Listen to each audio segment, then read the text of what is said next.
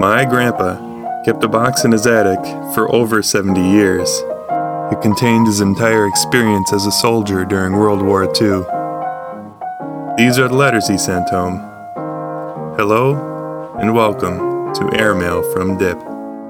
Gifu, Nippon, November 28, 1945. Dear Marion, I'm on the way. Save a date.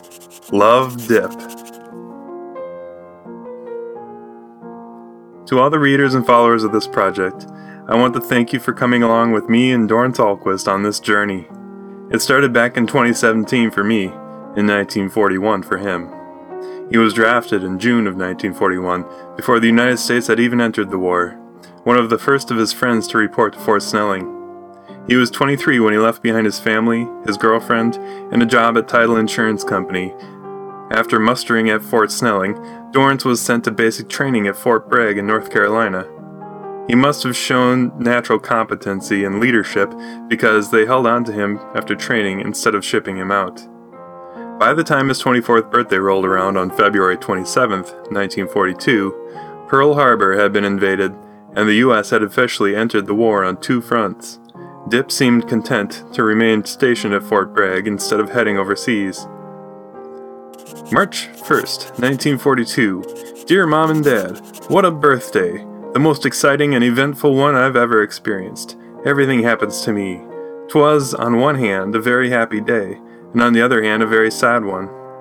In one short and concise sentence, this is what happened. I had corporal stripes pinned on me and lost my gal, all on the 27th. Yes, Dorrance's girlfriend, Marion with an A, dumped him on his birthday. However, he was not too shook up about it. He maybe even anticipated it with his long absence. He did, however, also begin his rise in the ranks at Fort Bragg. He spent the majority of 1942 at Fort Bragg, eventually achieving the rank of sergeant and leading basic training himself. But by the end of the year, he wanted to achieve something more and prove himself to the Army. He and a few of his friends from Bragg took entrance exams for the officer candidate school and were admitted to the school at Fort Sill in Oklahoma by the end of the year. By his 25th birthday, in 1943, he was knee deep in accelerated schooling, working to become an officer of the United States Army. Saturday, February 27th, 1943. Dear Mom and Dad, Hey, that date up there sure looks familiar. If I'm not mistaken, I was born on that same day about 25 years ago. Am I right? I thought so. Now, for a little surprise for you, it so happens that Dorrance is spending this birthday in the hospital. Don't be alarmed. I'm as healthy as can be now, and I'm getting out Monday. Remember that cold I wrote you about? Well, I just couldn't seem to shake it. And last Tuesday, it just kicked back at me, and this is where I landed with fever and bronchitis. I recovered overnight though, so I guess all I needed was a chance to rest and let the old health catch up to me. The pace in school is terrific, and I was going along from day to day trying to shake this cold. Just couldn't be done. I guess in the end the cold would have shook me. Oh well, this is a nice little vacation from the rat race. He recovered after missing a week of school and was able to graduate from Sill as a newly minted lieutenant on April 29, 1943. One person that had been writing him encouraging letters during the last year was an acquaintance from Minneapolis named Marion Sneen. That's Marion with an O. She recently moved to Los Angeles, California with a friend, seeking more adventure, and found the faithful pen pal in Dorrance Alquist. Imagine both of their surprise when Dip was sent from Oklahoma to Camp Roberts, just south of LA. Well, plans were made and telegrams were sent, and Dorrance planned a weekend leave to travel to Los Angeles and meet up with Marion. Unfortunately, at the last minute, he was sent instead to a San Francisco replacement depot. He ended up spending over three months with almost no duties, but unable to leave long enough to drive to LA. He did, however, have plenty of time for day trips to San Francisco, where he started dating a girl named Nancy Fenwick.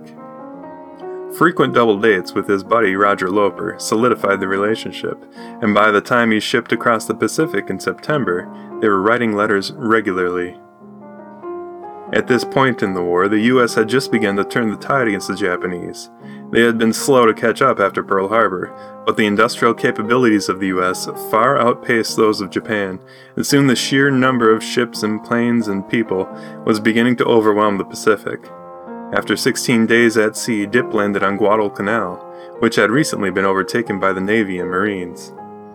Dorrance was attached to the 8th Field Artillery Battalion in the 25th Division of the Army, under the command of General MacArthur. After spending two months of rest in New Zealand with his new battalion, they reported to the island of New Caledonia. It was here that the training for jungle and island warfare began in earnest. This is where he found himself on his 26th birthday. March 4th, 1944, Southwest Pacific. Dear Mom and Dad, It's Saturday afternoon. Guess if I was back there now, I'd be strapping my skis to the car and be taking off for Moon Valley. As it is, I'm sitting in my little tent, clad in a pair of shorts, writing this letter with sweat rolling off my brow.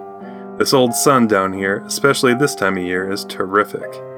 By the way, what a birthday I had! Got soaked in a rainstorm, got that can't we be friends anyway letter from Nancy, and had a headache all day. Oh, yes, and lost my raincoat. Everything happens to me. Dorrance spent nine months training on that isolated island, just waiting to join in on the island hopping approach to Japan. He rekindled his correspondence with Marion Sneen during this time and performed a number of different roles in the battalion, including acting as battery commander a few times.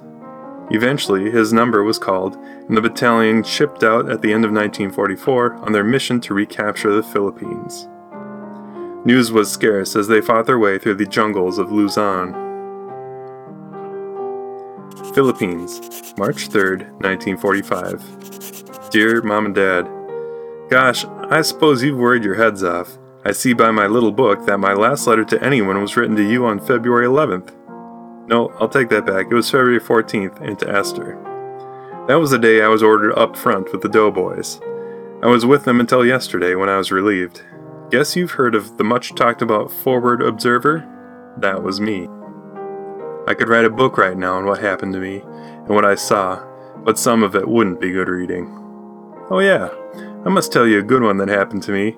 One day last week, during a quiet moment, I asked one of the boys what the date was. We never knew. He said it was the 28th, and I almost fell out of my foxhole when I realized my birthday was the day before and I hadn't even given it a thought. Guess I'm not officially 27 then, isn't that right? Dip remained on active duty through the beginning of July.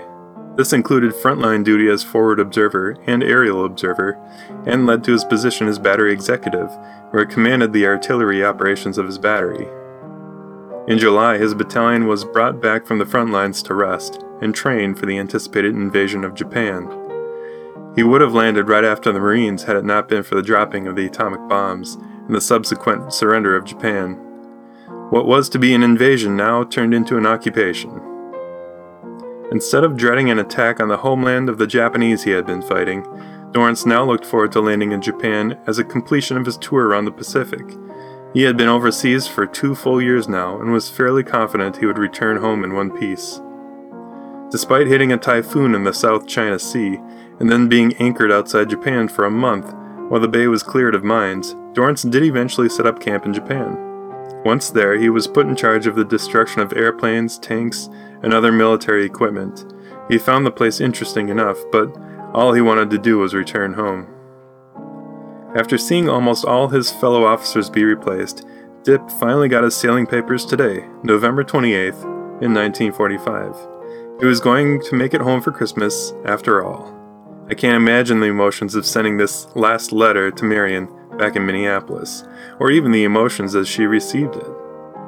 Dorrance Alquist was drafted before the U.S. was at war and served the entire war until after victory had been declared. He told me many years later how important his Army training and leadership skills had been to his life. He was certainly a natural communicator and had the ability to make fast friends wherever he went. He returned a changed man. Instead of returning to his entry level job at Title Insurance, he went to the University of Minnesota on the GI Bill and got his degree in mechanical engineering. He spent most of his working life as a project manager for a mechanical contractor. He also stayed in the Army Reserves and did weekend training for years.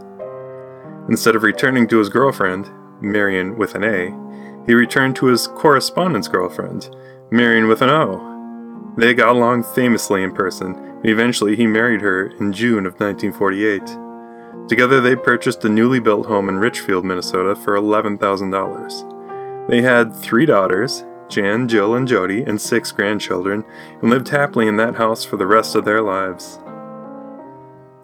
It was in the attic of that house that we found these letters and photographs after Lieutenant Dorrance Hultquist died at the age of 96. It's been fascinating to go through the whole story and learn what it was like for him during the war. I hope you have enjoyed following along, and maybe it even shed some light on the experiences of your relatives during World War II. It's been rewarding to find some of the descendants of people mentioned in these letters and provide them with a glimpse of their parents and grandparents through someone else's eyes. I'm working on scanning the hundreds of negatives that Dip shot during his service. There are some amazing photographs, and I intend to organize them into a book, in addition to some of the letters, to tell a more visual story. If you're on the mailing list, I will give updates periodically to let you know how this project progresses, and you'll be the first to know when it's available. Thank you so much for the support, both moral and financial, of this project. I hope that your reunions with your families this holiday season are as joyous as Dip's after being overseas for over two years. I will always miss Grandpa Dip's harmonica playing during our family gatherings, but I know he's smiling down on us as we celebrate his life. God bless and take care of one another. Christian Olson. P.S. Here's a little treat straight from the man himself. Messages from the occasions of my wedding anniversary my wife Natalie's birthday, and my 30th birthday. I hope you enjoy it as much as I treasure these recordings. You have four old messages.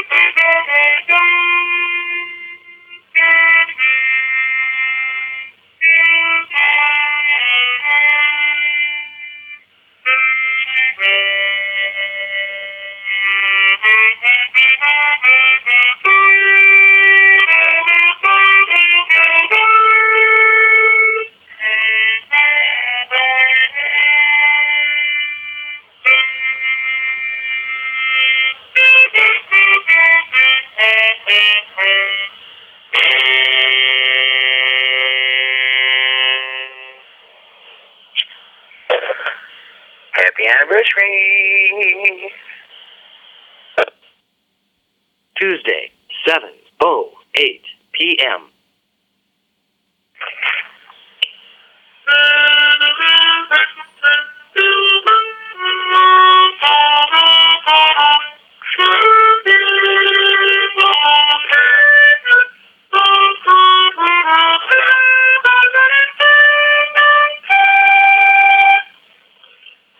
Happy birthday to you. Happy birthday to you. Happy birthday, dear Natalie. Happy birthday to you.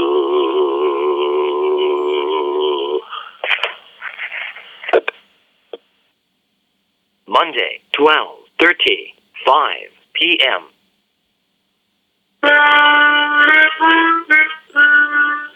you.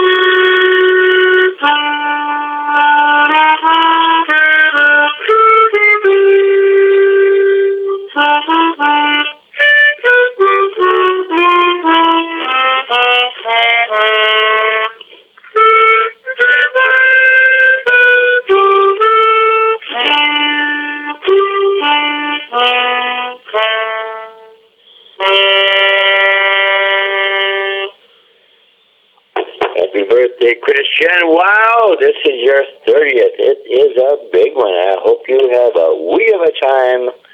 Talk to you later. Bye bye.